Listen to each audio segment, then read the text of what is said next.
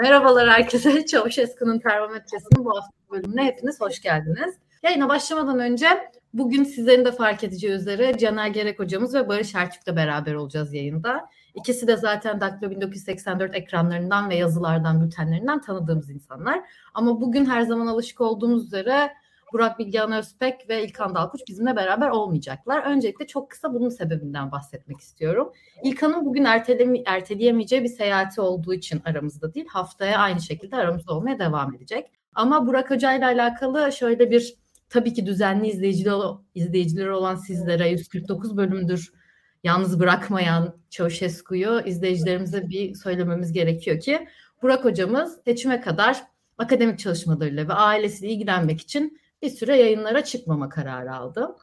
Öncelikle biz tabii ki kendisinin fikirlerini çok sevdiğimiz, burada beraber yayın yapmayı sevdiğimiz insanlar olarak bunu böyle olmasını istemezdik. Hani devam etmesini tabii ki akademik çalışmalarını devam ederken de isterdik ama bunun kendisi için daha iyi bir karar olduğunu söyledikten sonra aslında bizim de çok da söyleyebilecek bir şeyimiz yok. Ama şunu da söylemekte fayda var. Seçim 14 Mayıs'ta ama 14 Mayıs'a kadar Türkiye'nin hareketli günlerinde neler olacağı hiç belli olmaz. Her an bir sonraki hafta Burak Hoca'yı tekrar aramızda görebiliriz diyerek yayınımıza başlamış olalım. O yüzden bizi takibi bırakmayın diyebilirim. Böyle bir intro yaptıktan sonra Caner Hocam ve Barış hoş geldiniz. Bugün sizlerle konuşacak çok hareketli konularımız var. Çünkü Türkiye'de hareket bitmiyor derken bu hafta Türkiye dışında Amerika topraklarındaki hareketi konuşarak birazcık başlamak isterim sizinle konuşmalarımızda, tartışmalarımızda. Bunun için de zaten çok sevdiğimiz ekonomist, ekonomi yorumcularımızdan Caner Hoca aramızda. Bugün bizlere Silicon Valley Bank olayının ne olduğunu, aslında Twitter'ı sallayan, haber kanallarında duyduğumuz büyük Amerika'daki nispeten büyük bir bankanın batma olayının ne olduğunu anlatması için bugün yayında bizlerle olmasını rica ettik. Sağ olsun kırmadılar bizi. Caner Hocam, 2000 yılından beri Amerika'da baka, batan en büyük ikinci banka. Böyle manşetlerle benim duyduğum, haberdar olduğum bir olayı yaşadık geçtiğimiz hafta. Amerika'da bir bankanın batması, özellikle böyle bir bankanın batması ekonomi politikaları açısından ya da dünya ekonomisi, Amerikan ekonomisi açısından ne demek ne demek oluyor? Bize kısa, kısaca bir özetleyebilir misiniz? Bir de Caner Hoca başlamadan önce Caner Hoca'nın her hafta yayınladığı bir ekonomi bülteni var. Zaten Daktilo 1984 internet sitesinde. Orada da bu konuyu yazdı ama onun üstüne burada da açıklayacak. Onu da okumanızı önerdiğimizi söyleyerek başlamış olalım. Buyurun Caner Hocam, bilgilenmek için sizdeyiz. Şimdi bu Silicon Valley Bank, SVB diye kısaltalım onu. Müşterileri daha çok şey, startup firmaları. Yani yeni kurulan ve böyle gelecek potansiyel olan firmalar. Onun yanında venture capital denen risk sermayesi diye Türkçe'ye çevrilen sermayelerin müşteri, yine onların müşterileri. E onlar da ne yapıyorlar? İşte startup firmalarının yatırımlar yapıyorlar ve yatırım yaptıkları start yatırım yaptıkları startup firmalarının işte gelecekte potansiyeli olduklarını düşünüyorlar çok ama o yüzden zaten yatırım yapıyorlar ve uzun dönemde oradan çok değerli bir firma çıkacağını düşündüklerinden yatırımlar yapan firma türü e, venture capital'lar. Ve bir de kripto piyasasındaki bazı firmalar var. Ama özellikle ilk ikisi bu bankanın en önemli müşteri grupları. Daha çok bu iki kesime hitap ediyor ve onlara göre ürünler çıkartıyor. Amerika'nın da 16. büyük bankası yaklaşık olarak 250 milyar dolar civarı var, asetlere, varlıklara sahipler. Ki kabaca Türkiye ekonomisinin bir, senede ürettiği işte milli gelirin %30 civarına falan yakın oluyor bu. Şimdi bu firmalar hani bu startup ve venture capital olarak kabul ettiğimiz firmalar ve kripto firmalar bu 2020 yılındaki Covid'den sonra oldukça nakit açısından iyi dönemler geçirdiler. Neden? Çünkü faizler çok düşük seviyelere indi. Yüzde sıfır seviyelerine kadar indi. Dünya bir para bolluğu oluştu. Çünkü piyasaları tutmaya çalışıyordu merkez bankaları. Piyasaları tutmak için de para parayı e, piyasaya para enjekte etmeye başladılar ve o enjekte edilen paraların bir kısmı da tabii ki şeye gitti. Bu venture capital'larla startup'lara gitti. Çünkü zaten hani para bolluğunun olduğu yerde e, risk iştahı da risk iştahı da çok fazla olur ve risk iştahının fazla olduğu yerde de bu venture capital'lar, startup'lara bol bol paralar gidiyor. Bu paralar oralara gidince burada işte bir para bolluğu var ve bu para bolluğuyla da bu firmalar paralarını bu CVB bankasına, Silicon Valley Bank'a e, mevduat olarak yatırıyorlar. Ve bu bankanın da mevduatları birden hızlı bir şekilde artıyor. Yaklaşık olarak böyle üç katına falan çıkıyor mevduatları ve bu gelen mevduatları da banka şeyde değerlendiriyor. Tahvilde, tahvil piyasasında değerlendiriyor. Tahvil piyasası nedir? İşte bir yıl ve daha uzun süreli bir borçlanma aracı oluyor tahvil piyasası. Kamu borçlanmak istediğinde tahvil piyasası, şey, tahvil ihraç ediyor. O ihraç ettiği tahvilde karşılığında bir faiz ödüyor, belli bir faiz ödüyor ve borç alıyor. Ve şey bittiği zaman da, e, süresi dolduğu zaman da, onun belli bir süresi var, belli bir süreliğine borçlanıyorsunuz. Faiziyle beraber ana parayı da ödüyorsunuz. Tahvil bu. Bir yıldan aşağı olsa da bon oluyor zaten. Şimdi dolayısıyla bu banka mevduatları artmış, bol bol mevduat almış ve bu mevduatları da aslında risk, risksiz olarak bilinen tahvil piyasasına yatırıyor. Tahvil piyasası neden risksiz olarak algılanır? Şu yüzden siz alırsınız tahvili. Mevduatın o şey tahvilin faizi bellidir. Süresi bellidir. Eğer süre sonuna kadar beklerseniz karşılığında bir faiz alırsınız o tahvilden. Dolayısıyla bir riski yok. Yani bizim nasıl bankaya gideriz bir mevduata para yatırırız bir seneliğine. %10 faiz veriyorsa mesela bir sene sonunda 110 100 lira yatırıyorsak 110 TL para alırız. Şimdi burada risksiz gibi görünen bir durum var. Yani borsaya para yatırırsınız. İşte dolara, TL'ye mesela para yatırırsınız. Buralarda şeydir, riskler vardır aşağı yukarı yönde. Burada eğer paranızı tahvilde tutarsanız ve son ödeme tarihini beklersiniz, vade tarihini beklerseniz hiçbir riski yok. E, o nedenle risksiz bir piyasa olarak bilinir tahvil piyasası. Fakat tahvil piyasasının şöyle bir özelliği var. Bu piyasada bankalar ve diğer finansal kuruluşlar tahvili her zaman vade tarihine kadar tutmazlar. Alırlar, satarlar. Yani bu burada bir ikinci piyasa vardır. Birinci piyasada devlet hazinesi tahvili ihraç eder. Yani devlet veriyorsa borcu. Sonra o ihraç edilen tahviller piyasada alınır, satılır. Dolayısıyla bu finansal kuruluşlar öyle tahvili alıp genel itibariyle yani yapan da vardır ama vade tarihini beklemezler. Alırlar, satarlar. Peki alıp satarken bir fiyat oluşur. O fiyat neye göre değişir veya işte bu fiyatlar düşer, e, çıkar şeklinde. Orada da faize göre değişiyor. Mesela sizin elinizde bir tahvil var diyelim ve bugün hazine başka bir tahvil daha ihraç etti. Sizin elinizdeki tahvilin faizi yüzde on olsun ve bir, senelik olsun.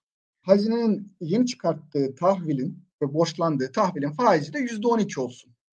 Ve bunu da başka birisi almış. Bir tanesi bende yüzde on var ve yeni çıkanı da Barış aldı. Onun faizi yüzde on ikiden oluştu diyelim piyasa şartlarında. Şimdi Barış'ın elinde bir yıllık tahvil var. Yüzde on iki faiz veriyor. Benim elimde bir tahvil var. Yüzde on faiz veriyor. Şimdi benim elimdeki tahvilin faizi daha düşük. Dolayısıyla yeni çıkan tahvilden sonra benim elimdeki tahvilin faizi daha düşük olduğu için benim tahvilim daha değersiz olur. Bu da şunu söylüyor aslında. Eğer gelecekte faizler yukarıya doğru gidecekse, giderse sizin elinizdeki düşük faizli tahvilin değeri düşer. Olay bu. Çünkü daha az getiri sunuyor sizin elinizdeki tahvil. Gelecekte ihraç edildiğinde başka bir tahvil ihraç edildiğinde onun faizi yüksek olacak. Sizin elinizdeki tahvilin e, faizi düşük olacak. Dolayısıyla sizinki daha değersiz oluyor. Değeri düşüyor ona göre. Burada da o oluyor şimdi. Bunlar mevduatı topluyorlar. Mevduatı topladıktan sonra tahvile yatırıyorlar. O dönem tahvile yatırdıkları dönem işte dediğim gibi paranın bol olduğu dönemler, faizin çok düşük olduğu dönemler. O dönemler faize yatırıyorlar ve sonrasında Amerikan ekonomisinde enflasyon arttığı için FED, Merkez Bankası faizleri yukarıya çekiyor. Faizler yukarıya çekince faizler yukarıya gitmiş oldu. Faizler yukarıya gidince sizin elinizdeki tahvillerin değeri düşmeye başladı. Şimdi tahvillerin değeri düşmeye başladı ama siz eğer bu tahvili alıp satmıyorsanız, dediğim gibi vade tarihini bekliyorsanız yine normal o faizini alırsınız. Bir sıkıntı yok. Ama satayım derseniz artık daha değersiz. Çünkü faizler yükseldi. Sizin elinizdeki e, tahvilin faiz değeri düşük. O nedenle sizin tahviliniz daha değersiz. Burada şu oluyor, tabii faizler yukarıya gidince Amerika'da bu startup firmaları ve venture capital'ların da işleri kötüye gitmeye başlıyor. Yani faizler yüksek olunca işte maliyetleri artıyor, e, kredi bulmak zorlaşıyor, nakitler nakit bulmadan sıkıntı yaşıyorlar vesaire. Dolayısıyla bunlar yavaş yavaş şey yapmaya başlıyorlar, mevduatları çekmeye başlıyorlar bu bankadan. Çünkü nakite ihtiyaçları var. Bankada tabii parayı şeye yatırmış, tahvile yatırmış, tahvilde duruyor tabii bir miktar yani herkes bu kadar böyle çok fazla sayıda firma parasını çekmezse sıkıntı olmaz. Bir yerden parayı bulursunuz. Zaten belli miktarını rezerv olarak tutarsınız. Onları ödersiniz. Fakat işte bu müşterilerinin çok fazla startup firması ve venture capital ol, olması nedeniyle bu firmalar çok fazla miktarda para çekmeye başlıyorlar. Şimdi bunların para çekmesi demek bu, bu yani şey olarak bankanın bu çekilen paraya karşılık, çekilen mevduata karşılık bir para bulması gerek. Çünkü şeyi ödeyecek. Bu insanlar mevduatını şey kurumlar mevduatını çekiyor. Onlara para bulması lazım. O zaman da diyorlar ki biz mevduatlarımızı şey tahvillerimizi sat, satalım. Mecburen tahvil satacağız. Yoksa karşılayamıyoruz. Tahvilleri satacaklar ama tahvillerine değeri düşmüş. Neden? Dediğim gibi az önce faizler yukarıya gitti. Faizler yukarıya gittiği için faiz, tahvillerin değeri düştü.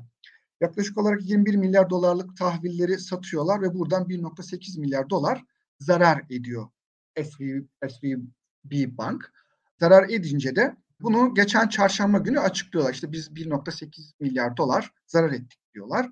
Tabii bu anons edilince, piyasada duyulunca bir şey oluşuyor. Hafiften bir panik oluşmaya başlıyor. Ya işte bu banka zarar etmeye başladı. İşte tahvillerini satıyor. İşler kötüye gidiyor galiba gibi böyle bir şeyler başlıyor. Bir analizler falan işte tahminler. E, sonrasında da analistler ve işte bu bu bankada parası olan firmalar, startup firmaları ve diğer firmalar diyorlar ki biz ya bu banka hani kötüye gidiyor, paramızı çekelim buradan diyorlar. Sefer daha da fazla para çekmeye başlıyorlar. Yani banka zaten zorlanıyordu daha önce para çekilmesinden kaynaklı olarak mevduatları. Şimdi daha da şey bir agresif bir şekilde gelmeye başlıyorlar. Böyle olunca da banka bunu karşılayamaz hale geliyor. Bu olaya da şey deniyor bankacılıkta bank run deniyor. Türkçesi sanırım yok. Yani insanların bankaya koşup ya da kuruluşların bankaya koşup paralarını bankadan çekmeye çalışması. Ve bunu toplu bir şekilde yapmaya başladığınızda da bankanın elinde bunu karşılayacak mevduat hiçbir zaman olmaz. Bankalar için zaten gizli batık denir her zaman. Çünkü bir para aldığı zaman mevduat olarak o parayı bir yerde mutlaka kullanır. Ve birden mevduat sahibi gelip ben paramı istiyorum dediği zaman tak diye parasını da bulamaz. O nedenle böyle bank run durumlarında banka zor duruma düşer. Cuma günü de işte bu bank run'dan dolayı yani firmaların ve işte artık kişilerin bu bankaya hücum etmesinden dolayı, paralarını çekmek için hücum etmesinden dolayı çok zor duruma düşüyorlar ve gün sonunu bile beklemeden FDIC denilen Türkiye'de TMSF'nin karşılığı olan kuruluş bankaya el koymak durumunda kalıyor. Kayyum atanıyor ve bankayı kapatıyorlar. Çünkü artık banka sorumluluklarını yerine getiremez hale gelmiş durumda. Akşam bile beklemiyorlar yani. Çünkü 5 saat bile bekleyecek şeyleri kalmamış artık. Yani. Çünkü o kadar böyle bir hızlı talep var ki şeyde yaklaşık olarak %25 falan talep gelmiş mevduat çekilmesi konusunda. Dolayısıyla banka batıyor. Banka battığı için de tabii orada şu şu da önemli bir nokta. Şimdi insanlar neden bank run yaparlar? Paramı alamazsam düşüncesiyle bank run yaparlar. Yani giderler bir önce paramı çekeyim, kurtulayım. Ya paramı alamazsam benden önce birileri gelir. Bana para kalmaz bankada. Ben paramı çekeyim derler. Dolayısıyla herkes böyle bir şey yaptığı zaman da kimse aslında doğru düzgün parasını da alamaz. Bunun için e, hani insanların bu tarz böyle davranışlar sergileyebileceği ihtimalini göz önünde bulundurarak ülkeler genel itibariyle şu garanti verirler. Belirli bir miktara kadar sizin paranız sigortalıdır. Bu Türkiye'de 400 bin TL. 400 bin TL'ye kadar olan paranız banka batarsa devlet onu size öder. Sigortalıdır o. Daha yukarısındaki miktar, 400 bin yukarısındaki miktar onu alamayabilirsiniz. Burada da e, Amerika'da bu şey 250 bin dolar. 250 bin doların üstündeki miktarlarda e, bu parayı alamıyorsunuz. Dolayısıyla burada firmalar bu şeyden korkuyor. Ya işte para, para, e, banka batar, işte biz buradan paramızı alabilir miyiz, alamaz mıyız? Çünkü battıktan sonra e, kayyum gelir. Kayyum geldikten sonra işte alacaklara bakar, e, borçlara bakar. Alacaklarla borçlar şey al, alacaklarla borçlar birbirine kadar karşılar vesaire bakar. Ona göre gerekirse ödeme yapar veya yapamaz duruma göre. Dolayısıyla ve de yaparsa da ne zaman yapacağı belirsiz oluyor. Böyle bir sürü belirsizlikler var. Ve bu hani venture capital'lar ve startup'lar da böyle zaten zor dönemden geçtikleri için nakite de çok ihtiyaç duyan firmalar oldukları için yani bu tür şeyleri bekleyecek durumda değiller. Dolayısıyla bu bank run olayıyla bu bankacılıktaki sigortanın o paramızı belli miktar belli bir miktar kadar sigortalanması olayının arasında bir ilişki var. Güven kaybolduğunda bankaya hızlı bir hücum olur ve de bu şey 250 bin dolar çok böyle şey bir miktarda değil sonuçta. Yani böyle mesela bankanın şeyine bakmışlar benim gördüğüm en son okuduğum yüzde 93'lük miktarı paranın sigorta dışında kalmış. Yani bu 250 binden daha fazla kısımda yüzde 93'lük bir miktar var, oran var. Dolayısıyla aslında kimse doğru düzgün parasını da alamıyor. Şimdi bunun tabii böyle burada böyle bir sıkıntı çıktığında diğer bankalardaki müşteriler de şey yapmaya başlıyor, panikleyebiliyor. Yani burada panik demiyorum ama panikleme ihtimali var. Genelde bank run'ların başka bankalara sıçrama ihtimali olabiliyor başka bankadaki müşteri diyor ki ya acaba buradaki şey benim bankamda da gerçekleşirse ben paramı alamayabilirim şeyi oluştu. Dolayısıyla bu tarz bir şeyi önlemek için hemen şunu yaptılar. Dediler ki biz tüm e, şeyi sigortalı olarak kabul ediyoruz. 250 bin dolarla sınırlamayacağız. Tüm mevduat burada şey olacak. Sigortalı olarak gözükecek ve biz müşterilere parasını ödeyeceğiz deniyor. Fakat bankayı batırmaya da karar veriyorlar. Çünkü burada hani bankanın batırılma kararı biraz daha şey bir karar. Fed'in vereceği ve hani bazen bunu batırıyorlar, bazen batırmıyorlar. Mesela 2008 krizinde batırmadıkları bankalar vardı. Ee, bazen batırdıkları bankalar oluyor. Bu çok tartışmalı da bir konudur. Yani neye göre karar vereceksin diye. Bazıları diyor ki batırılması daha iyidir. Çünkü burada bir risk alıyorsunuz. Aldığınız risk nedir? İşte siz işte müşteriden mevduat toplamışsınız. Bunu da gitmişsiniz tahvile yatırmışsınız. Tahvilin orada faizler yükselirse değeri düşecek. O riski var. Siz o riski göz ardı etmişsiniz. Kendinizi buna karşı hiçbir şekilde korumamışsınız. Para kazanmak için risk almışsınız. Ve serbest piyasa sisteminde risk aldığınızda eğer zarar edip iflas edersiniz. Dolayısıyla kimse sizi kurtarmaması gerekir. Sizi birileri kurtarırsa bu ileriki dönemlerde başka bankaların da aynı şeyi yapmasına yol açar. Yani siz burada risk alıyorsunuz, hata yapıyorsunuz ve eğer siz, siz bilirseniz ki beni eninde sonunda şey kurtarırsa, e, kamu kuruluşları kurtarırsa o zaman daha agresif riskler de alabiliyorsunuz. Bu da işte nedir? Ahlaki çöküntü denen o moral hazarda yol açıyor. Bunu önlemek için ne yapıyorlar? İşte biz diyorlar batıralım diyorlar. Bazen de diyorlar ki işte tabii tercih duruma göre değişebiliyor. Ya biz burayı batırırsak bunun çok daha kötü sonuçları olabilir. Sistemik riskler çıkabilir. Ve de işte biz birçok bankaya el koymak durumunda kalırız. Bu sefer piyasa işlememeye başlar. Çok daha kamunun üzerinde riskler oluşur. Ki too big to, to fail gibi durumlar oluşabiliyor. Yani batmaması gereken derecede büyük firmalar olabiliyor, bankada olabiliyor. Dolayısıyla bu kısımları tartışmalı ama burada bankanın ahlaki bir çöküntüye yol açmaması için batırılmasını tercih ettiler. Devamlı bir banka daha battı. Signature Bank diye bir banka. O da yine benzer bir müşteri port profiline sahip bir banka.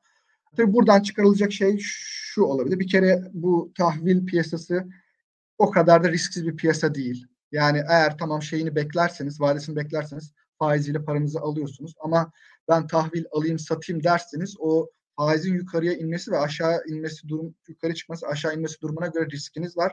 Fa- şey tahvil piyasası öyle risksiz bir piyasa değildir. Bu başka bir bu da başka bir noktası. Buradan genele yayılabilir bir durum olabilir mi veya 2008 krizine benzer bir şekilde bir çöküntü olabilir mi diye düşünenler oluyor. Çünkü 2008 krizi yeni olduğu için hafızalara hemen o geliyor.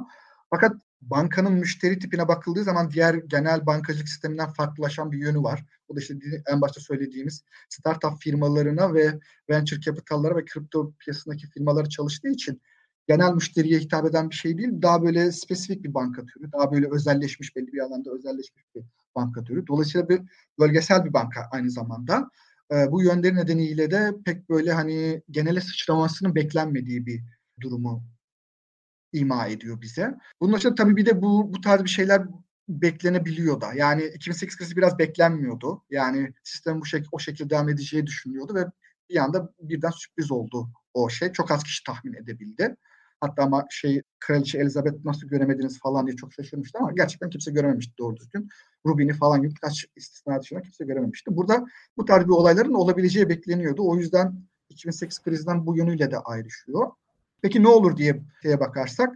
Şimdi burada FED e, Amerikan Merkez Bankası faizleri arttırıyor. FED faizleri arttırdıkça böyle tahvil tutan, düşük faizli tahvilleri tutan bankaların riskleri de artıyor. Yani burada okey bir banka battı ama başka bankalarda bu tarz durumlar olabilir. Yani genele çok yayılmamakla birlikte bazı bankalarda bu durum yine olabilir. Bunu engellemek için acaba önümüzdeki aylardaki faiz artışları devam eder mi FED'in? Çünkü FED faizleri arttırmayı devam etmeyi düşünüyordu. Buna karşın bir şey var. Yani biz bu kadar piyasayı piyasadan likiteyi çekmeyelim. Para bolluğunu bu kadar hızlı bir şekilde parayının daha böyle sınırlı hale geldiği bir piyasa oluşturmayalım ya daha yavaş gidelim diye düşünebilir ki muhtemelen yani bunu şu an piyasa onu fiyatlıyor. Yani faiz artışlarının 50 puan 50 bas puanlık bir faiz artış yerine daha düşük veya belki hiç faiz artış yapmayabilir önümüzdeki aylarda diye düşünenler var. E tabii böyle FED ortamı sıkıştırmazsa yani faizleri yukarı çekip ortamdaki o para bolluğunu tekrardan azaltmazsa azaltırsa ya da bakayım para bolluğunu azaltmazsa diyelim. E tabii işte bu şey olabilir yani daha böyle piyasalar daha rahat olur. Daha böyle para ve nakit konusunda sıkıntı yaşanmaz. Ama tabii bu, bu tür durumlarda da para bolluğunun olduğu durumda da enflasyonla mücadele zor duruma evet. giriyor. Bu şekilde Evet ağzınıza sağlık. Aslında denklem şöyle yani bu startup teknoloji şirketleri dediğimiz siz de söylediniz ama SVB'nin zaten %50'si yaklaşık mevduatların %50'si bu startup ve teknoloji dediğimiz hatta erken aşama teknoloji şirketleri dediğimiz teknoloji şirketlerindeydi. Dediğiniz gibi bu şirketlerin zaten nakit para açtığı çok fazla olan şirketler. E, ABD'deki enflasyonu durdurmak için Fed'in aldığı faiz kararlarından sonra da bankanın aldığı riskler sonucunda bu oldu. İzleyicilerimizin sorularına da şey yaparsak evet Amerika kamu kuruluşları bu mevduatların tamamını karşılayacağını söyledi. Bunun büyük bir 2008 krizine dönmesi de beklenmiyor. Ama hocam sizden şunun hakkında da bir ufak bir yorum bekliyorum.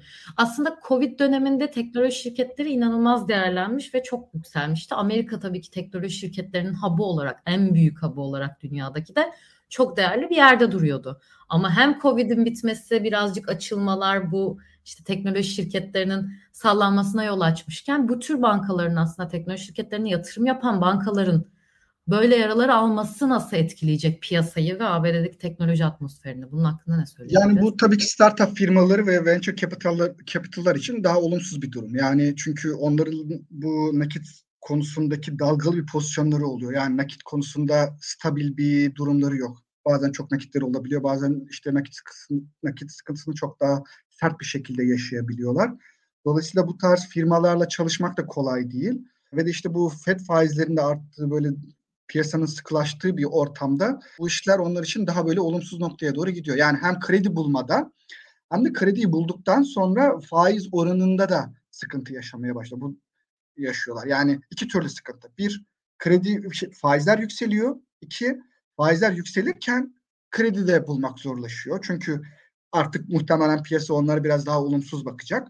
O nedenle bu firmaların tabii eskiye göre daha böyle olumsuz etkilenmesi ve sermaye bulmada ve nakit bulmada daha zorlanması çok muhtemel olacak. Ama hani tüm ekonomiye yansıması o kadar sert bir şekilde olmaz. Daha böyle şey bir şekilde daha sektörel bir sıkıntı şeklinde bir boyutu sektörel bir sıkıntı şeklinde kalabilmesi çok daha muhtemel gözüküyor. Buna idiosinkratik şok deniyor. Daha böyle sektöre yönelik bir şok şeklinde negatif etkilenmesi daha muhtemel gözüküyor. Yani o zaman buradan belki de startup dünyasında takip eden izleyicilerimiz vardır. Hani Covid'den sonra birazcık yara alan startup atmosferinin bu şeyden sonra birazcık etkilenmesini bekleyebiliriz. Bunu da buradan söylemiş Anladım. olalım. Derken bir Türkiye'ye adım atmak istiyorum ama ekonomi konuşurken, Amerika konuşurken nasıl adım atabiliriz? Caner Hocam şöyle bir söylenti var. Siyaseti konuşacağız ama şu an Türkiye'deki siyasi atmosfer aslında Millet İttifakı'nın ve muhalefetin kazanacağı Kemal Kılıçdaroğlu'nun 13. Cumhurbaşkanı olacağı meclisinde değişik bir yapıya sahip olacağı parlamenter sisteme geçilir mi bilmiyorum. O kadar uzun vadede kimse öngörü yapamıyor ama bir şekilde muhalefetin kazanacağını öngörüyor. Piyasalar da aslında hem Cumhurbaşkanlığı adaylığı açıklandığında hem de Cumhurbaşkanı yardımcısı adayları açıklandığında buna bir tepki vermişti sanırım. Ama hmm. şu anda çok büyük bir beklenti doların 14-15 lira civarlarına düşeceği aslında seçimden sonra. İnsanların da beklentisi bu yönde. Bununla alakalı tahmin yapmak için çok mu erken ya da herhangi bir tahmin yapabilir miyiz sizce? Muhalefetin kazandığı senaryoda. Şöyle yani doları dolar konusunda bir kere tahmin yapmak her zaman sakıncalıdır. Yani terste kalmak çok büyük ihtimaldir ama şunu yani tahmin yani yukarı bir trendten bahsetmek çok daha şey olur. Yani fiyat vermektense böyle yukarı yönlü mü aşağı yönlü mü olur onu söylemek çok daha mantıklı olur. Atilla Yeşil'e de bunu çok sık yapıyor. Dolar şuraya çıkabilir vesaire diyor ama her seferinde yanılıyor. O yüzden bu tür şeylere genelde girmiyorum yani fiyat vermeye. Ama benim gördüğüm şu. Şu an işte 19 civarlarındayız. Buradan tabii kimin kazanacağı şey. Şu an bilmiyoruz ama farz edelim ki Erdoğan kazandı bir ihtimal. Ama tabii siz şeyi sordunuz çok pardon şeyden gidelim. E, muhalefet kazandı diyelim. İkisi de çok Muhalef... iyi olur. Nasıl tercih ederseniz. Yani önce muhalefetten başlayalım. Şimdi muhalefet kazandı ve kazanmasıyla birlikte benim tahminim piyasanın tabii ki şey yurt dışından, dış piyasalarından Türkiye'ye bakışın olumlu olacağını tahmin edebiliyorum. Yani bunu şeyde de gördük zaten. Bu geçtiğimiz haftalarda ne zaman bu altılı masa bozulsa piyasalar e, kötüye gitti. Borsa çok sert satışlar yedi. Ne zaman iyiye gitse tam tersi şekilde borsa yukarıya doğru çıkmaya başladı. Yüzde üçü mesela o pazartesi günü Meral Akşener'in tekrar masaya döndüğü gün yanlış hatırlamıyorum yüzde üçü geçmişti artış. Yanında da CDS'ler düşmeye başlamıştı. Yani ülkenin risklerinin azalacağına dair bir beklenti o da. Risklilik azalıyor. Ama şimdi ben hemen de böyle aa işte muhalefet geldi, muhalefet geldi biz buraya doğrudan hemen para akıtalım diyeceklerden diyorum. Bir göreceklerdir diye tahmin ediyorum bir süre. süre gördükten sonra da bir yatırımlar yapacaklardır diye buraya, buraya yatırım yapacaklardır diye tahmin ediyorum. Tabii burada şey de önemli. E, dışarıdaki durum önemli. Yani dışarıda eskisi kadar para bolluğu yok. Az önce konuştuk. FED sıklaşmaya gidiyor. Fakat yine de Türkiye'nin içinden çıktığı durumu ve fırsatları göz önünde bulunaraktan bir miktar para gelecektir. İşin bir tarafında bu var. İşin diğer tarafında şu anda kur 19'da ama bu 19 civarlarındaki kurun yapay bir şekilde burada durduğunu artık herkes hemen hemen biliyordu, tahmin ediyordur. Şimdi buradaki o yapaylığı sağlayan şey en başta şey rezervlerin sürekli satılarak o kurun baskılanması. Şimdi onu bıraktığınız zaman çok muhtemelen bugün bıraksanız 25-30'lara doğru gidecek. Kaçta olur onu bilmiyorum. Şimdi farz edin ki 25'lere doğru gidecek. Şimdi iktidar değiştiğinde bunu bıraktığınız zaman zaten bu otomatik olarak o taraf o, o yukarı seviyelere gitmesi çok muhtemel 25 civarlarında. Buraya gitmezse zaten bir kere ihracat tarafında falan bir sorun yaşarız. Aynı zamanda ithalat tarafında da sorun, sorun yaşarız. Çünkü yavaş yavaş hissediyoruz dış mallar artık daha ucuz gelmeye başladı. Zaten bugün cari açık açıklandı. Cari açıkta gördüğümüz şu. Ocak ayında Türkiye'nin cari açığı yani yurt dışından Türkiye'ye giren parayla Türkiye'den yurt dışına çıkan dövizi karşılaştırdığınızda aradaki farka baktığınızda 9.8 milyar dolarlık açık vermişiz. Bu Cumhuriyet tarihinin en büyük rekoru benim duyduğum aylık bazda en büyük rekoru. Yani bunu yıllığa vurduğunuz zaman yani 9.8 yaklaşık olarak 120 milyar dolara yakın bir açık veriyoruz. Bu şu demek bir yandan tabii içeriğine de baktığınız zaman ticaret tarafında ihracatımız yavaş yavaş azalmaya başladı.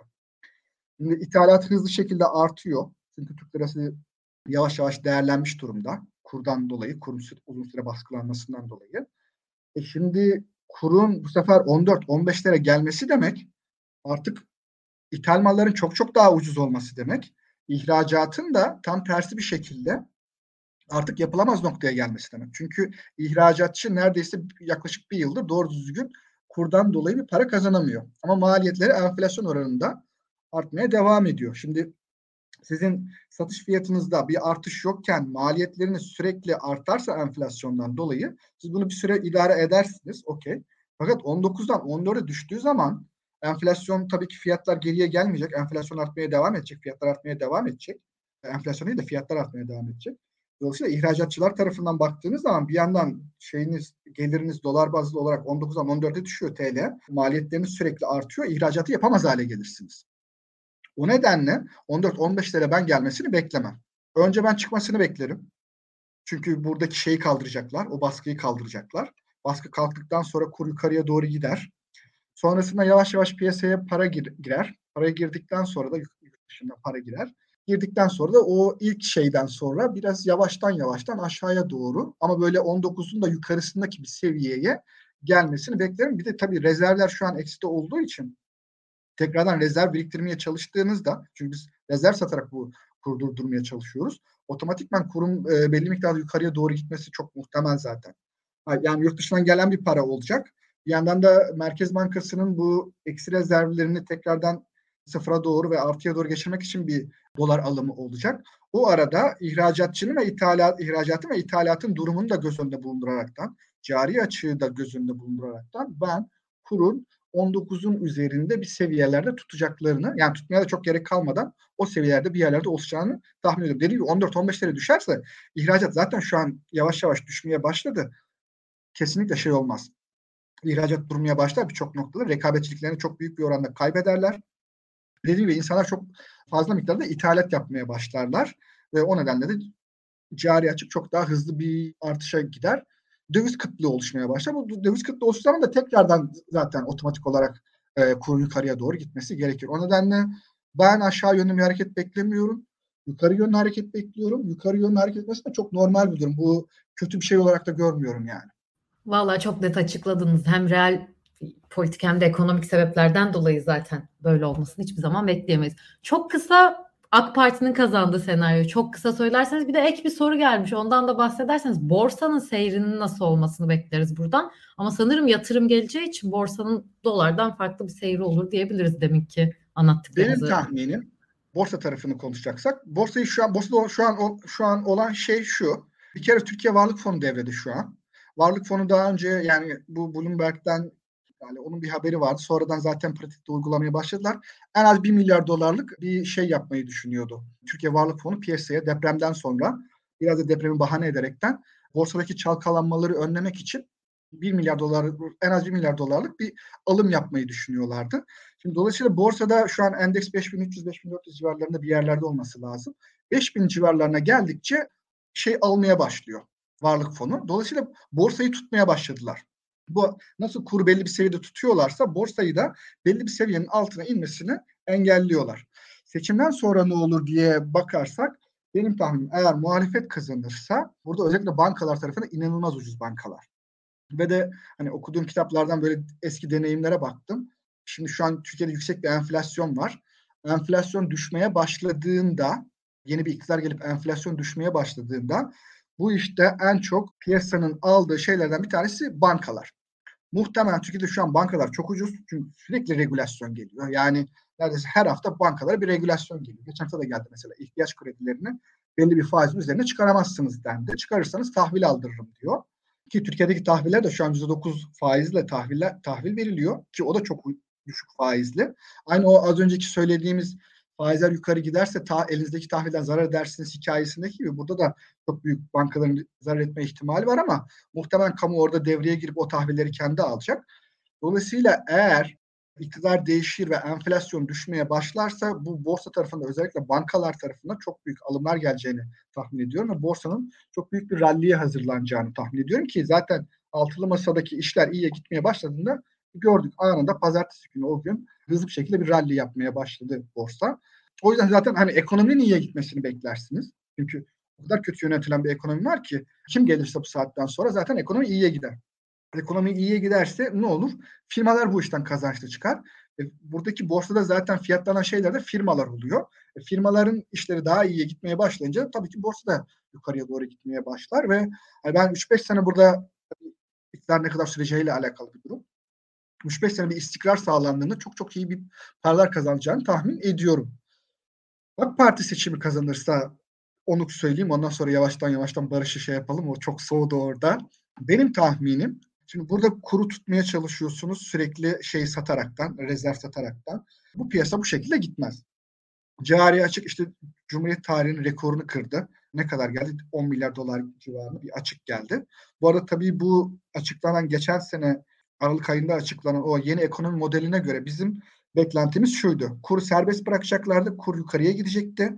Kur yukarıya gidince bizim ihracatımız artacaktı. ithalatımız azalacaktı. Dış ticaret fazlası verecektik ülkemize döviz girecekti. Döviz bolluğu yaşayacaktık. E, dolayısıyla bizim ihracatımız ithalatımıza göre çok daha iyi gidecekti.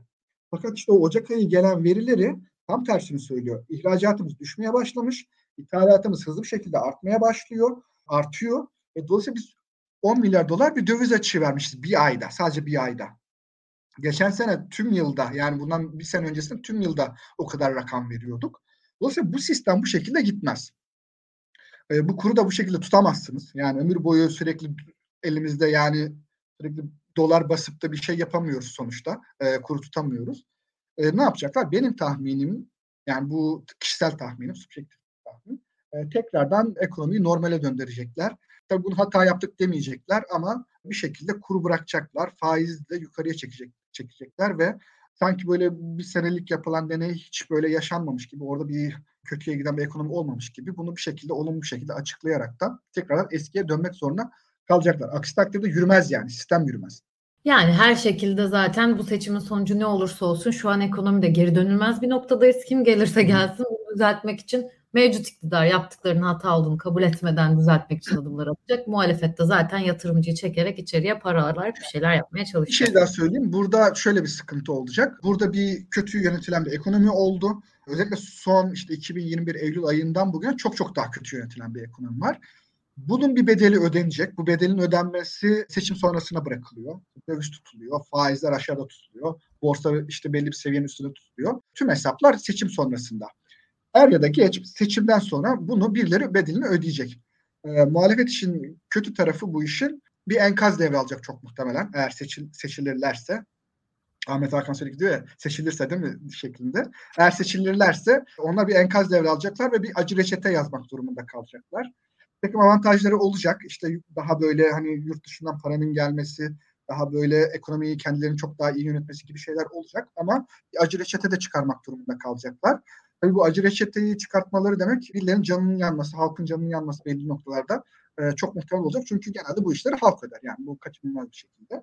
Hocam bir de şöyle bir şey var. Üçünü tamamen yıkan 11 şehri de yerle bir eden neredeyse diyebileceğimiz bir deprem gerçeği de var. Yani bunun ekonomik da, şeyleri de var. Hem mevcut ekonomik durum hem de bu depremin aynen, getirdiği aynen. yüklerle beraber aslında değil mi? Çok kötü bir Aynen. Dolayısıyla burada hani seçmenin böyle ya bunlar geldi işte eskiden daha iyiydik. Yani en azından son 3-5 aya falan bakıp yani seçimden önceki son 5-6 ayı veya bir 5-6 ayı diyelim bakıp ya işte en azından biz bugünlerden daha iyiydik diyebilirler. Ama işte o dönem de sorunların seçim sonrasına atıldığı dönem. Yani kim gelirse gelsin Erdoğan da gelse muhalefet de gelse bir şekilde bunun bedeli ödenecek yani. Bu böyle bir lale devri diyelim. Çok da lale devri değil de yani görece lale devri diyelim. Yani çok daha kötü durumda olmamız gerekirdi. Bizim bir bedel ödememiz gerekirdi. Bu yapılan hatalar dolayısıyla. Bu bedeli bir kısmını e, sonuçta enflasyon olduğu için bir kısmını şu an yaşıyoruz ama çok daha büyük bir kısmını seçim sonrasına atıyoruz ve orada yani muhalefetin ikna edici olması gerekiyor. Çünkü gerçekten durumu iyi anlatmak gerekiyor. Yoksa ya siz geldiniz durum daha kötüye gitti diyebilir yani. Bana şeyi hatırlattı. 2018'de de seçimden sonra dolarda bir rally olmuştu. Hani dörtlerden onlara çıkmıştı o yaz tam 2018 yazında. Hani yine seçime kadar tutulan bir süreç. Hani böyle bir şekilde kendini hemen yansıtmıştı. Ona benzettim dediğiniz. Aynen, Benim aynen. de ekonomi yorumum bu kadar. Ağzına sağlık Barış. Caner Hoca'nın da dediği gibi seni çok uzun zamandır bekletiyoruz ama sen Caner Hoca'yı dinlemeyi bayağı seversin ben biliyorum. O yüzden de sen de keyif almışsındır diye düşünüyorum. Ya Barış senin de şunu konuşarak başlayalım. Yani hep şeylerde benim mesela kendi arkadaş grubumla da konuştum. Post AK Parti döneminde inanılmaz çok fazla siyasi partinin olduğu, demokratik, demokratikleşmenin getirdiği özgürlüklerin olduğu bir dünyada yaşayacağımızı konuşuyorduk. Ama şu an seçim kararı verildi. Artık 14 Mayıs'ta seçime gireceğimiz kesin. Ama oy pusulasında kaç ittifak olduğu belli olmayan 36 tane partiyi göreceğimiz şimdiden neredeyse belli oldu diyebiliriz. Benim mesela bugün adını çok daha yeni duyduğum ve Ahmet Özel Cumhurbaşkanı adayı olarak göstereceklerini söyleyen bir sürü parti çıktı. Öbür tarafta Millet İttifakı'nın partileri var. Cumhur İttifakı ve Cumhur İttifakı'na yeni katılan partiler var. Böyle bir atmosferde seçime gidiyoruz. Öncelikle bu seçim için nasıl bir atmosferdir sence? Öncelikle şunu söylemek gerekir. Oy pusulasında tahmin ettiğinizden çok daha az parti görebilirsiniz bütün bu partilerin ortaklaşmasına rağmen. Çünkü yeni seçim sistemi aslında ortak liste yapmadığınız müddetçe ittifak kurmayı anlamsızlaştırıyor. Az önce saydığınız 36 partinin büyük bir kısmı da zaten küçük partiler. Tek başına milletvekili çıkarma yeterliliği olmayan partiler. Dolayısıyla biz e, Millet İttifakı dahil, Emek ve Özgürlük İttifakı dahil yani HDP tipinin olduğu ittifak dahil hatta Cumhur İttifakı dahil muhtemelen il il yani seçim bölgesi seçim bölgesi bölüşülmüş yerler göreceğiz. E, tabii diğer küçük ittifaklar da bunu yapabilir. Ama muhtemelen pusulada daha az parti olacak. Bir de tabii e, Memleket Partisi yani hiçbir ittifaka dahil olmadan bu şeyde bu seçim şeyine giren e, parti olabilir. Ama bütün uzun bir liste beklemiyorum ben pusulalarda. Ha, sen daha fazla ittifakı gördünüz. Şu an herkes kendi seçime girecekmiş gibi yapıyor ama aslında herkes kendi tabii, ittifakında tabii. yol bulup şeye girecek diyorsun. Bu arada sana tekrar sözü vermeden bir de Caner Hoca'ya Güran Çiftçi bir soru sormuş. 25 bin üyesi olan Memleket Partisi İnce'nin adaylığı için nasıl hareket edecek diye. Bugün bilmiyorum sen biliyorsundur belki de AK Parti aday olmak isteyen Cumhurbaşkanı adaylarına imza desteği vereceğini söyledi diye bir haber okudum. Ne kadar doğru olduğunu bilmiyorum ama belki sen doğrulayabilirsin ama yüz ifadenden anlıyorum doğruluğunu. Yani imza desteği de verebilirler, kampanya desteği de verebilirler. Başka destekler ihtiyacı varsa onları da verebilirler. Çünkü şu an için ilk gelen sonuçlar aslında ilk gelen anket sonuçları diyeyim. Altılı Masa'nın birleşmesinden sonra çok ciddi bir ivme yakaladı Kemal Kılıçdaroğlu'nun. Ve bizim o bütün seçilemez iddiaları etrafında bir kısmının da hani seçilemez iddiasının karşısında da ya aslında sürekli bir kısım seçilemez demese seçilebilir mi acaba diye bir karşı cevabın döndüğü bir e, süreç yaşadık. Ve aslında biz gördük ki kendi kendimizin ne diyelim altını e, ne diyeyim kendi kendimizle uğraşmadığımız zaman aslında en azından ilk sonuçlara göre çok da seçilebilir bir durum olabiliyormuş. Dolayısıyla ilk etapta muhalefetin bu ivmesi tabii ki e, çok mutluluk verici. Bunu söylemek gerekir. İkinci olarak bir yandan baktığımız zaman bunun da bir reaksiyona yol açacağı belliydi. Bir kısım insan da bundan mutsuz oldu bu birleşmeden, bu durumdan.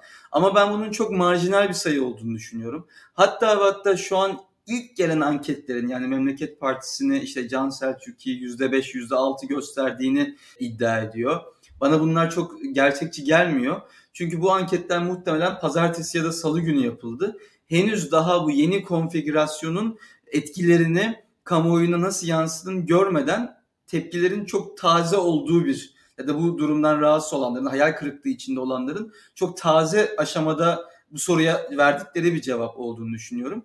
Genel olarak Millet İttifakı kazanabilirliğini ne kadar fazla gösterirse Memleket Partisi'ne daha yakın hisseden, ona oy vereceğini söyleyen ama özünde muhalif olan insanların bu kazanacak ittifakta birlikte hareket edeceğini düşünüyorum.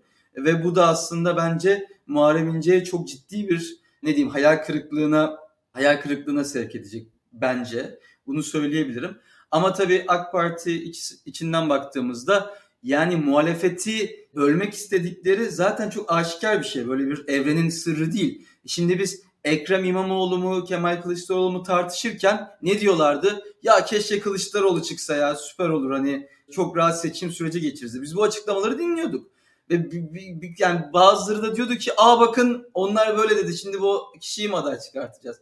Hani belki de böyle diyelim diye demişler olabilirler. Çünkü onların bütün amacı, bütün yaptıkları işlerin arka planında olan şey biz ne kadar zaten bu çok parçalı olan ittifakı birbirinden nefret eder hale getirebiliriz. Birbiriyle uzlaşamaz hale getirebiliriz. Herhangi bir tercihin diğer kısmın tamamen temsil edilemediği bir ya da dışlandığı bir düzlem olarak sunabiliriz. Bütün amaç bu. Şimdi de aynı şekilde Muharrem İnce için böyle bir durum var.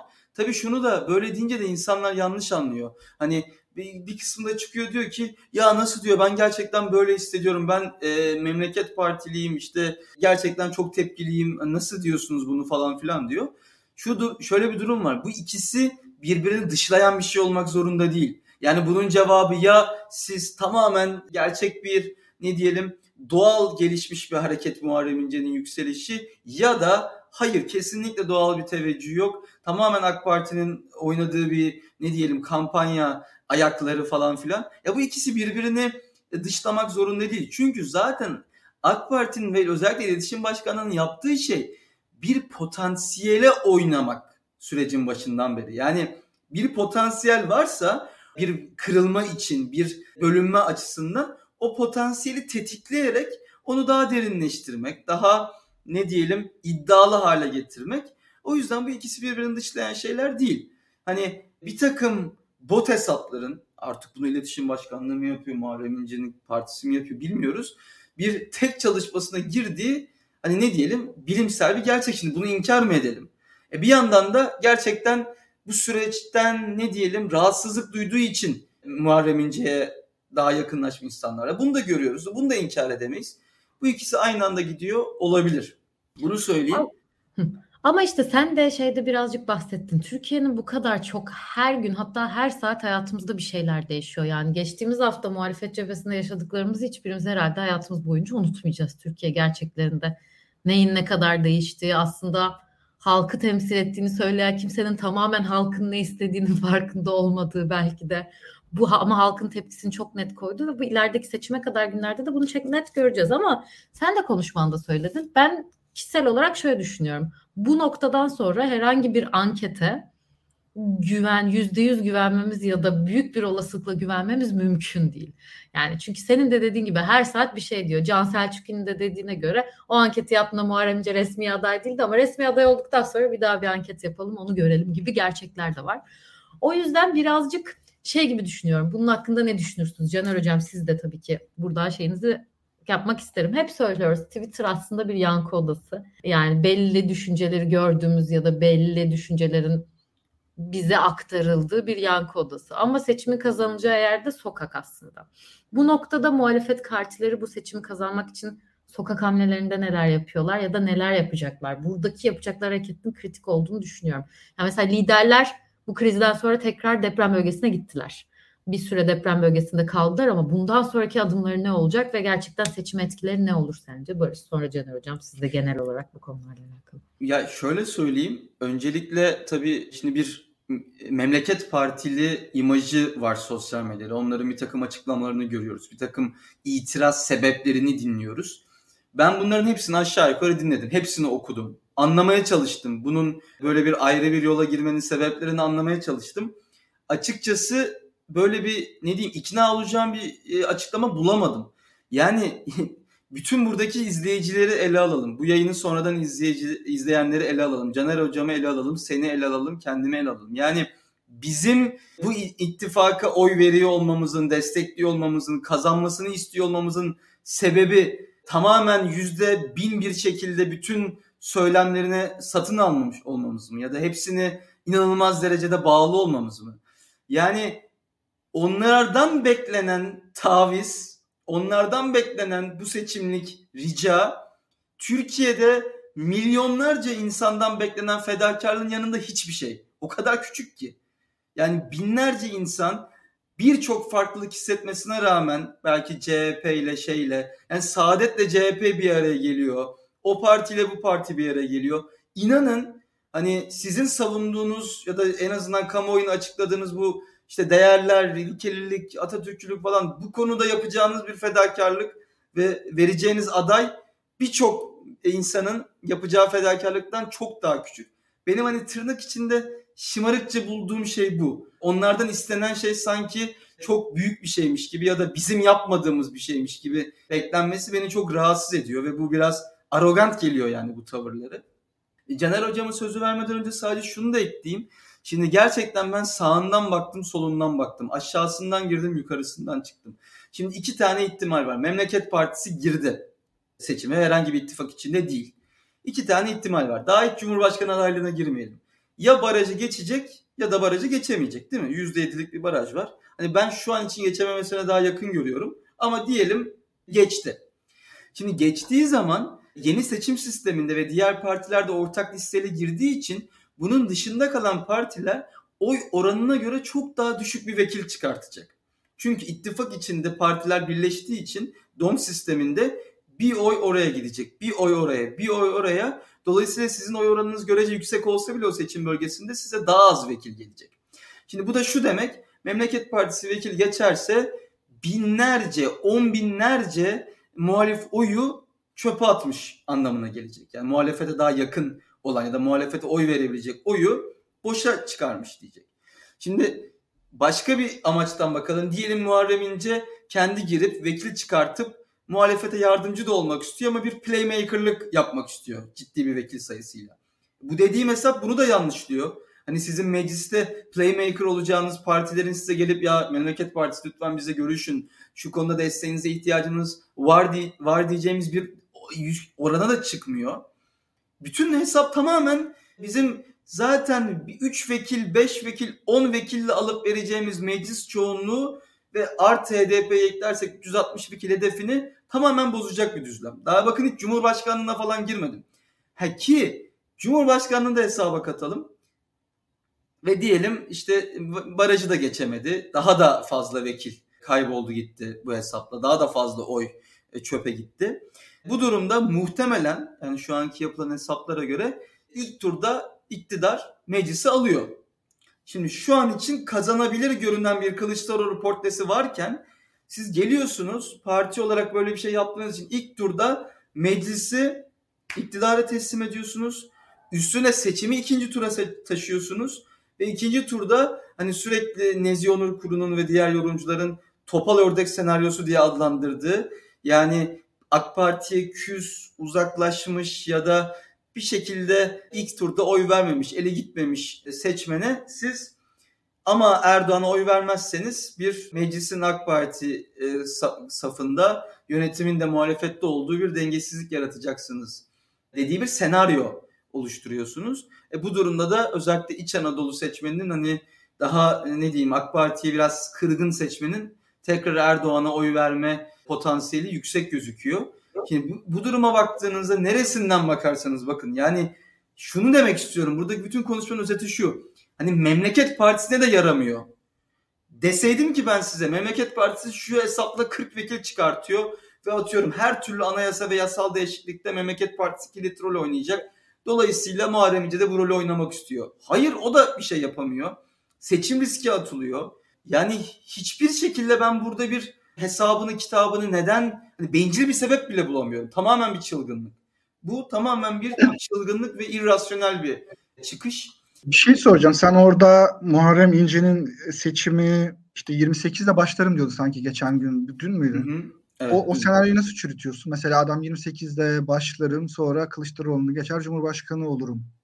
Yani hatalı bile düşündü. Belki yanlış tahmin yapıyor ama buna inanıyorsa bir şey bu bunda bir şey var mı? Böyle bir rasyonel olmayan bir durum var mı? Ben sanki göremedim. Yani 20, mesela 28'de başladığını düşünüyorsa ha, evet. yani Muharrem İnce açısından düşünüyorum. Ben Muharrem İnce olsam ve bu dediklerimi yani 28 belki atıyor olabilir de Kılıçdaroğlu'nu ben seçimin ilk turunda geçerim diye düşünüyorsam ben bu zamana kadar Memleket Partisi'nde kurarken vesaire bugünler için yaşıyor, bugün için yaşıyor diye biliyorum ben Muharrem İnce'yi.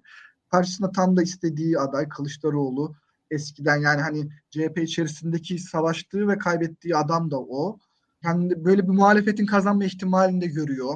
Burayı geçersem ben bu seçimden şey çıkarım diye düşünebilir. Burada bir mantıksız yani tahmini yani inandığı şey geçebileceğine inanıyorsa ben inanmıyorum buna da. İnanıyorsa mantıklı değil mi? Ve de ne mesela ben çok fazla yorum yapmayacağım. Bir şey daha soracağım. Mesela ne ikna eder? Ben bir, ikna olacak çok fazla bir şey de bulamıyorum. Yani burada Muharrem İnce'nin bir ikna olması gerekiyor. İlk turda kazanılması için. Ne ikna eder sorusuna ya fedakarlık dedin ama ben o fedakarlığı yapacak bir yani bugün için yaşayan bir adam için tam da bugün bu fedakarlığı niye yapsın diye düşünüyorum. Ya e, şimdi şöyle bir istisnası var Muharrem İnce'nin. Muharrem İnce zaten siyasetinin ne diyelim meşruiyetini altılı masadaki birlikteliği kınayarak, ona adeta saldırarak, bunu ahlaksızca bularak işte Deva Partisi ile eski bir AK Parti Başbakanı ile bir araya gelmesinin bunun üzerine kurgulamış bir ya partinin temel olarak söylediği şey de bu. O yüzden senin de dediğin gibi e, örneğin masaya çağırma formülü yani diğer partiler kabul etmiş olsa bile zaten onun yaptığı siyasetin biraz doğasına aykırı. Bu yüzden bunu çok ne kadar kendisi bunu kabul eder bilmiyorum. Zaten bir vekil vekil olmak yani hevesini almıştır diye tahmin ediyorum. Hani basit bir vekillik de şey yapmaz. Benim tek şeyim, benim tek şeyim, çözümüm. Şimdi dedim ya Memleket Partisi %7 alsa bile yüksek sayıda vekil çıkaramayacak. Belki 4-5 vekilde bile kalabilir. Yani çok basit yaptım hesabı ama o, o kadar da bile kalabilir. Benim şeyim burada bir ne diyelim e, Memleket Partisi'ne bir iç muhalefet adı altında ya da onu nasıl frame ederler bilmiyorum. Bir vekillik kontenjanı önerilebilir muhalefet saflarından. Yani bu atıyorum bir araya gelmek demek değildir, ittifaka gel- girmek demek değildir. Biz Memleket Partisi'ni meclise taşımak için bunu yapıyoruz. Gelin yine bizi eleştirinizi yapın, siyasetinize devam edin ya da e, yolunuza bakın denilebilir. Benim hani aklıma gelen ucundan gelen tek çözüm bu. Onun dışında tamamen Muharrem İnce'nin ona gelen telefonlara, ona arayan parti büyüklerine, onu aksine ikna etmeye çalışan siyaseten tırnak içinde abilerine ne kadar iltimat ettiğiyle ilgili bir sürece evriliyor. Dediğin gibi onun için çok şartlar hazır. Ama baktığımda ben şöyle görüyorum. Gerçekten siyasi kariyerine ya da siyasi hareketine güveniyorsa zaten bir muhalefet partisinin yani tip de bu hesabı yapıyor mesela. Muhalefetin kazandığı senaryoda önü çok daha açılacak. Yani siz bu üstünden bir örgütlenme inşa etmek istiyorsanız işte basın daha özgürleşecek, partizan kaynak dağılımları azalacak, daha fazla görünür olabileceksiniz falan filan. Bu hesapla zaten önünüz açılacak. Ama hareketinize güvenmiyorsanız, zaten bir lider, kurumsal bir lider parti ilişkiniz yoksa, bunların hepsine baktığınızda böyle bir güvenceniz yoksa tabii ki tek amacınız en güçlü anınızda, kozunuzun en çok fazla olduğu andaki o da bu an olabilecek en fazla şeyi almak oluyor. Bu da çok tırnak içinde bencilce bir yaklaşım oluyor. Tabii siyasette böyle değerlendirilmez hani bencillik, şu yüklük ama benim konuşmamın başında benim söylemek istediğim şey ona da yaramıyor. Yani ona da günün sonunda yaramayacak. Çünkü bu işte toplum arkamızdan yürür bir tepki var onu alırız bu çıkar 28'e 58 Bunu zaten İyi Parti denedi. Yani iki gün boyunca Memleket Partisi'nden neredeyse hani Memleket Partisi'nin 25 bin üyesi var. İyi Parti'nin 600-700 bin üyesi var. O partinin ne kadar bütçesi, binası var, o partinin ne kadar var. Böyle bir parti denedi bunu, yokladı bunu yani. Ve günün sonunda kırmızı çizgi olarak ilan ettiği bir şeyden bile e, geri adım atarak masaya tekrar oturmak durumunda kaldı. Evet, yani evet ben ne, ne sorarsam sorayım Barış şey Memleket Partisi'nin çıkışlarına ve Muharrem İnce'ye sen birazcık Türkiye siyaseti açısından ya da geleceğimiz için sinirlenmişsin gibi anlıyorum. Ya burada yani noktaları bence çok çok da iyi anladık yani. Kimseye yaramayan bir senaryonun peşinden koşmaya çalışıyorlar. Açıkçası ben de yani şeyin başında konuşmanın başında da söylediğim gibi Twitter ve TikTok Türkiye'nin gerçeklerini ne kadar yansıttığını hep birlikte seçim sonrasında göreceğiz. Yani mesela Muharrem İnce'yi bu kadar uzun konuşmaktan ziyade Hüdapar'ın katıldığı Cumhur İttifakı'nın, Yeniden Refah Partisi'nin katıldığı Cumhur İttifakı'nın 8 Mart yeni geçirmiş bir kadın olarak benim özgürlüğümü kısıtlama yollarını mesela birazcık da konuşabiliriz isterseniz. Hep muhalefet yine şeyine kavuş, şey, boğulduk birazcık. Muhalefet dengelerine ya da muhalefetin çok sesliliğine ama Cumhur İttifakı tarafında da susmayan sesler var. Yani dediğim gibi bir Kadınlar Günü'nde yine Taksim'de değildi kadınlar. Yine Kadınlar Günü'nü geçirdik ve öbür tarafta Hüdapar ya da Yeniden Refah Partisi gibi partiler ve bizim bütün isteklerimiz kabul edildi AK Parti tarafından diyerek Cumhur İttifakı'na girdiklerini iddia ediyorlar. Bu senaryoları da birazcık konuşalım. Bunun hakkında ne düşünürsünüz? Caner Hocam lütfen buyurun. Takip etmedim yani Hüdapar'ı yani şeyi biliyorum da Hüdapar'ın katıldığını falan. o süreçleri ne konuşuyorlar işte ne istekleri hiç bilmediğim için kötü yorum yaparım yani hiç girmeyeyim ben. Ben ben şöyle düşünüyorum. Şimdi en basitinden en basit analizle en basit bakış açısıyla baktığımızda öncelikle HDP'yi yakın hisseden seçmenin muhalefete ve muhalefetin Cumhurbaşkanı adayı olan Kemal Kılıçdaroğlu'na çok daha gönül rahatlığıyla oy vermesine vesile olacak bir hamle olarak görüyorum. Yani AK Parti için de talihsiz bir hareket olarak görüyorum. Tabii ben şimdi o teknik hesapları yapmadığım için onların neye neyi amaçlayarak bunu yaptıklarını bilmiyorum. Nasıl bir durum yaptıklarını ama baktığımızda birincisi gerçekten daha o kadar ne diyelim işte İslamcı olmayan, çok katı Müslüman olmayan Kürt seçmeni bir kere o ittifaktan soğutan bir hamle bir. İkincisi kendi içinizde kurduğunuz ve karşılıklı bağımlılığınızın son derece geliştiği e, MHP'ye bir ne diyeyim hani geleneksel bir karşıtı. Hani geleneksel bir karşıtı, geleneksel bir düşmanı bir hareket. Bunu için zaten Aydınlık Gazetesi'ni bugün okuduysanız MHP'yi de böyle kışkırtmayı amaçlayarak Hatta AK Parti bir vekil bize konuştu. Çok rahatsızlar. Neden böyle bir şey yaptı kimse anlamamış diye bir açıklama olan bir röportaj görebilirsiniz. Yani bu arada şey e, İsa İsa da çok haklı demiş. Hani biz böyle siyaseten biraz daha burada yumuşak konuştuğumuz için İslamcı falan filan diyoruz da gerçekten bunun çok daha ötesinde bir hani radikal bir terör eylemlerine de bulaşmış zamanında bir karanlık bir yapıdan bahsediyoruz ve ne diyelim tırnak içinde zamanında o bölgedeki çatışmayı tetiklemek için desteklenmiş mi diyelim ne yanlış bir kelime de kullanmak istemiyorum. Hani sırtı biraz sıvazlanmış ya da biraz göz yumulmuş bir yapısı da var zamanında özellikle oradaki Kürt hareketiyle mücadele etmesi açısından diyelim. Şimdi bu hiçbir şekilde yaramayan bir şey bence AK Parti'ye. Dolayısıyla bu, bu biraz hani çaresiz bir e, çaresizliğin bir sonucu olarak görüyorum ve kendi içinde sonuçlara, e, kendi içinde bir çatışmaya e, sevk edebileceğini düşünüyorum.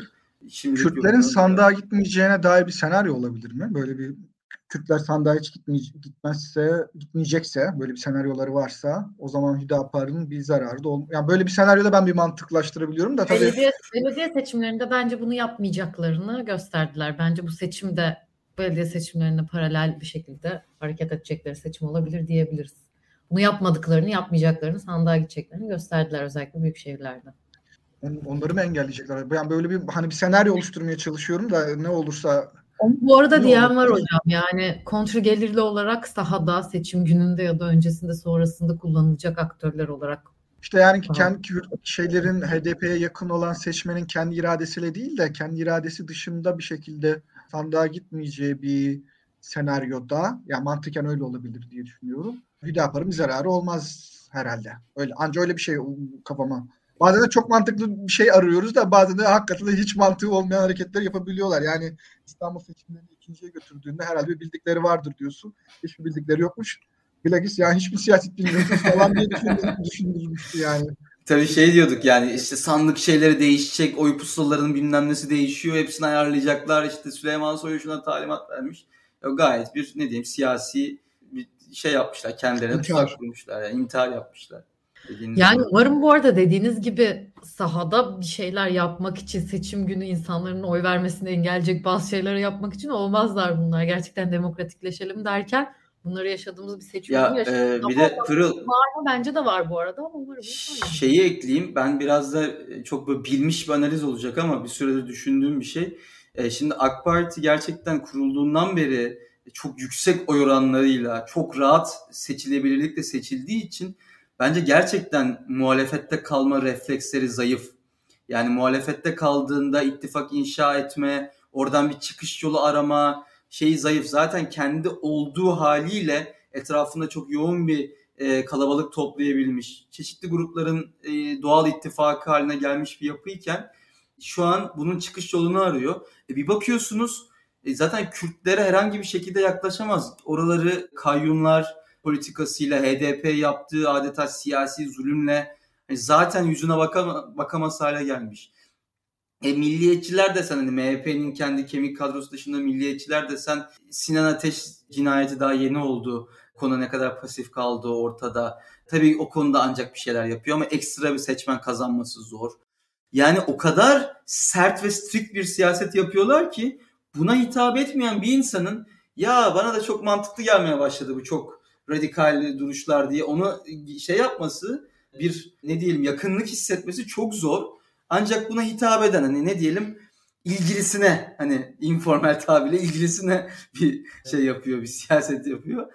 Onun dışında da hani çok fırsat geldi tabii ki. İşte sürekli biz böyle bir şey vardı. 2013 sonrası, Gezi sonrası AK Parti liberal tekrar liberalleşiyor mu? İşte AK Parti tekrar özüne mi dönüyor falan gibi sürekli şeyler vardı. AK Parti'nin bu çıkış yolu için ama bunların hepsini daralttılar tabii ki. Kendilerini bu sıkışmışlığa kendileri bıraktılar. O yüzden çok zor görüyorum. Biraz da bunu o yüzden hani çok büyük bir planın parçası değil de gerçekten nasıl davranacağını bilememenin doğal bir sonucu olarak ya burada bu arada dediğin şey çok doğru. Tekrar söylemiş olalım. 20 yıllık iktidarda olan ve tek başına her zaman ya da çok bir tane MHP gibi bir ortakla iktidarda olan bir partinin hiç olmayan refleksleri ve en azından bu partilere gitmesi bile kendilerinin de eskisi gibi iktidarda olamayacaklarının farkında olduğunu gösteriyor. Zaten benim bizim burada hepimizin farkında olduğu şeyin Tayyip Erdoğan'ın ya da AK Parti'nin farkında olmaması gibi gerçeklik olamazdı. Sadece bu olan ittifak konuşmaları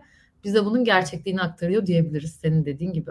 Caner Hocam sizinle hiç bu atmosferli anlamlarda yayını konuşamamıştık. Siz genel olarak bu seçim atmosferi, Barış'ın anlattıkları muhalefet tarafı, Millet İttifakı konusunda ne söylüyorsunuz? Eklemek istediğiniz şeyler olur mu?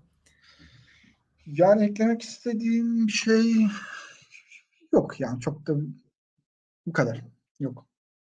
Şu dikkat ben bir, ben bir soruyu lütfen abi. Bir şey diyeceğim. Yani bu son günlerde tabii bu Memleket Partisi falan çok revaçtı ama şimdi Kılıçdaroğlu'nun karşısına ilk böyle bir aday çıkma ihtimali İYİP tarafının işte masaya devrilmesinde oldu. İYİP'in tekrar dönmesi biraz ben benim gördüğüm kadarıyla halkın tepkisiyle oldu. Dolayısıyla işte Kılıçdaroğlu'nun karşısına bir aday çıkartılmadı yani o taraftan. Şimdi bu sefer Memleket Partisi işte aday çıkarsa işte Muharrem İnce'yi falan şimdi bakıyorum sosyal medyada aman yapmayın işte falan diye. Böyle bir Kemal Kılıçdaroğlu'nun karşısına hiçbir adayı çıkartmamaya çalışmak mantıklı bir yandan. Bir yandan da böyle acaba diyorum aday konusunda insanların da çok şüphesi, olduğundan Kemal Kılıçdaroğlu'na karşı bir şüphe var da e, sürekli onun karşısına bir şey çıkartmamada burada bir etken mi acaba diyorum. Yani sürekli böyle bir kimse şey olmasın muhalefet tarafından karşısına birini çıkartmayalım. Muharrem İnce'yi de biz şey yapalım. Biraz bu işlerin bir bence Kemal Kılıçdaroğlu tarafından yapılması gerekiyor. Yani masa bozulduğunda ben tek suçlunun Akşener olduğunu düşünmüyorum ama üslup açısından çok daha fazla olarak Meral Akşener'i suçluyordum. Sonuçta Meral Akşener'i o masada tutması gereken isimlerden bir tanesinin de Kemal Kılıçdaroğlu olması gerektiğini düşünüyorum. O, o ikna etmesi gerekiyor. Yani siz bu ülkeyi yönetmeyi düşünüyorsanız Meral Akşener'i ve onun partisindeki insanları ikna etmeniz gerekiyor.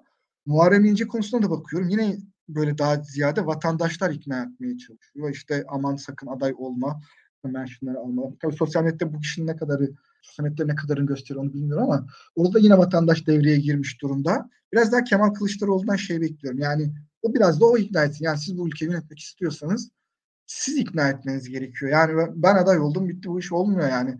Sadece onu da değil işte AK Parti tarafından kopmaya hazır olanları da onu ikna etmesi gerekiyor. Ama burada biraz daha görevi şey almış gibi. Vatandaş almış da böyle bir yandan iyi bir tekrardan masaya oturtuyor. Diğer yandan şey tasfiye etmeye çalışıyor Muharrem İnce'yi falan.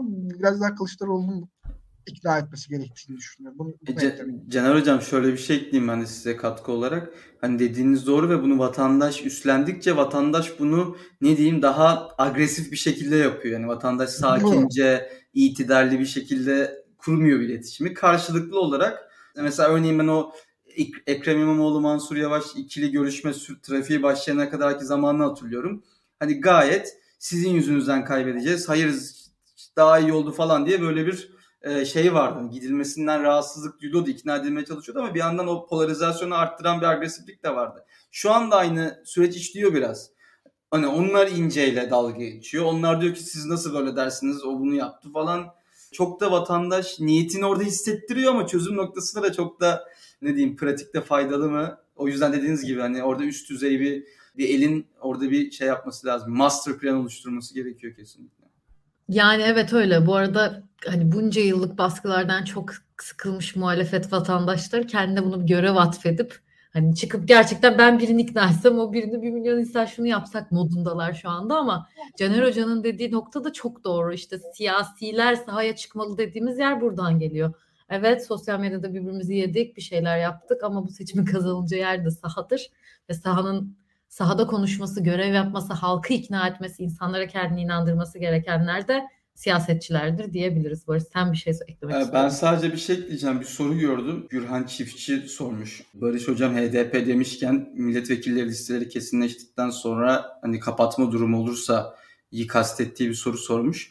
E şimdi dostlar Google'a Yeşiller ve Sol Gelecek Partisi yazarsanız partinin isminin Yeşil ve Sol Parti logosunun da HDP'ye neredeyse birebir bir şekilde değiştirildiğini göreceksiniz. Bu parti hazır bir şekilde hani böyle bir ihtimal sezilirse e, HDP'li e, vekillerin ya diğer ittifak ortakları yani belli bölgelerde diğer ittifak ortakları listelerinden belli bölgelerde de bu parti e, altında girme ihtimali var. Dediğim gibi böyle bir kesinlik yok. Böyle bir ihtimal var.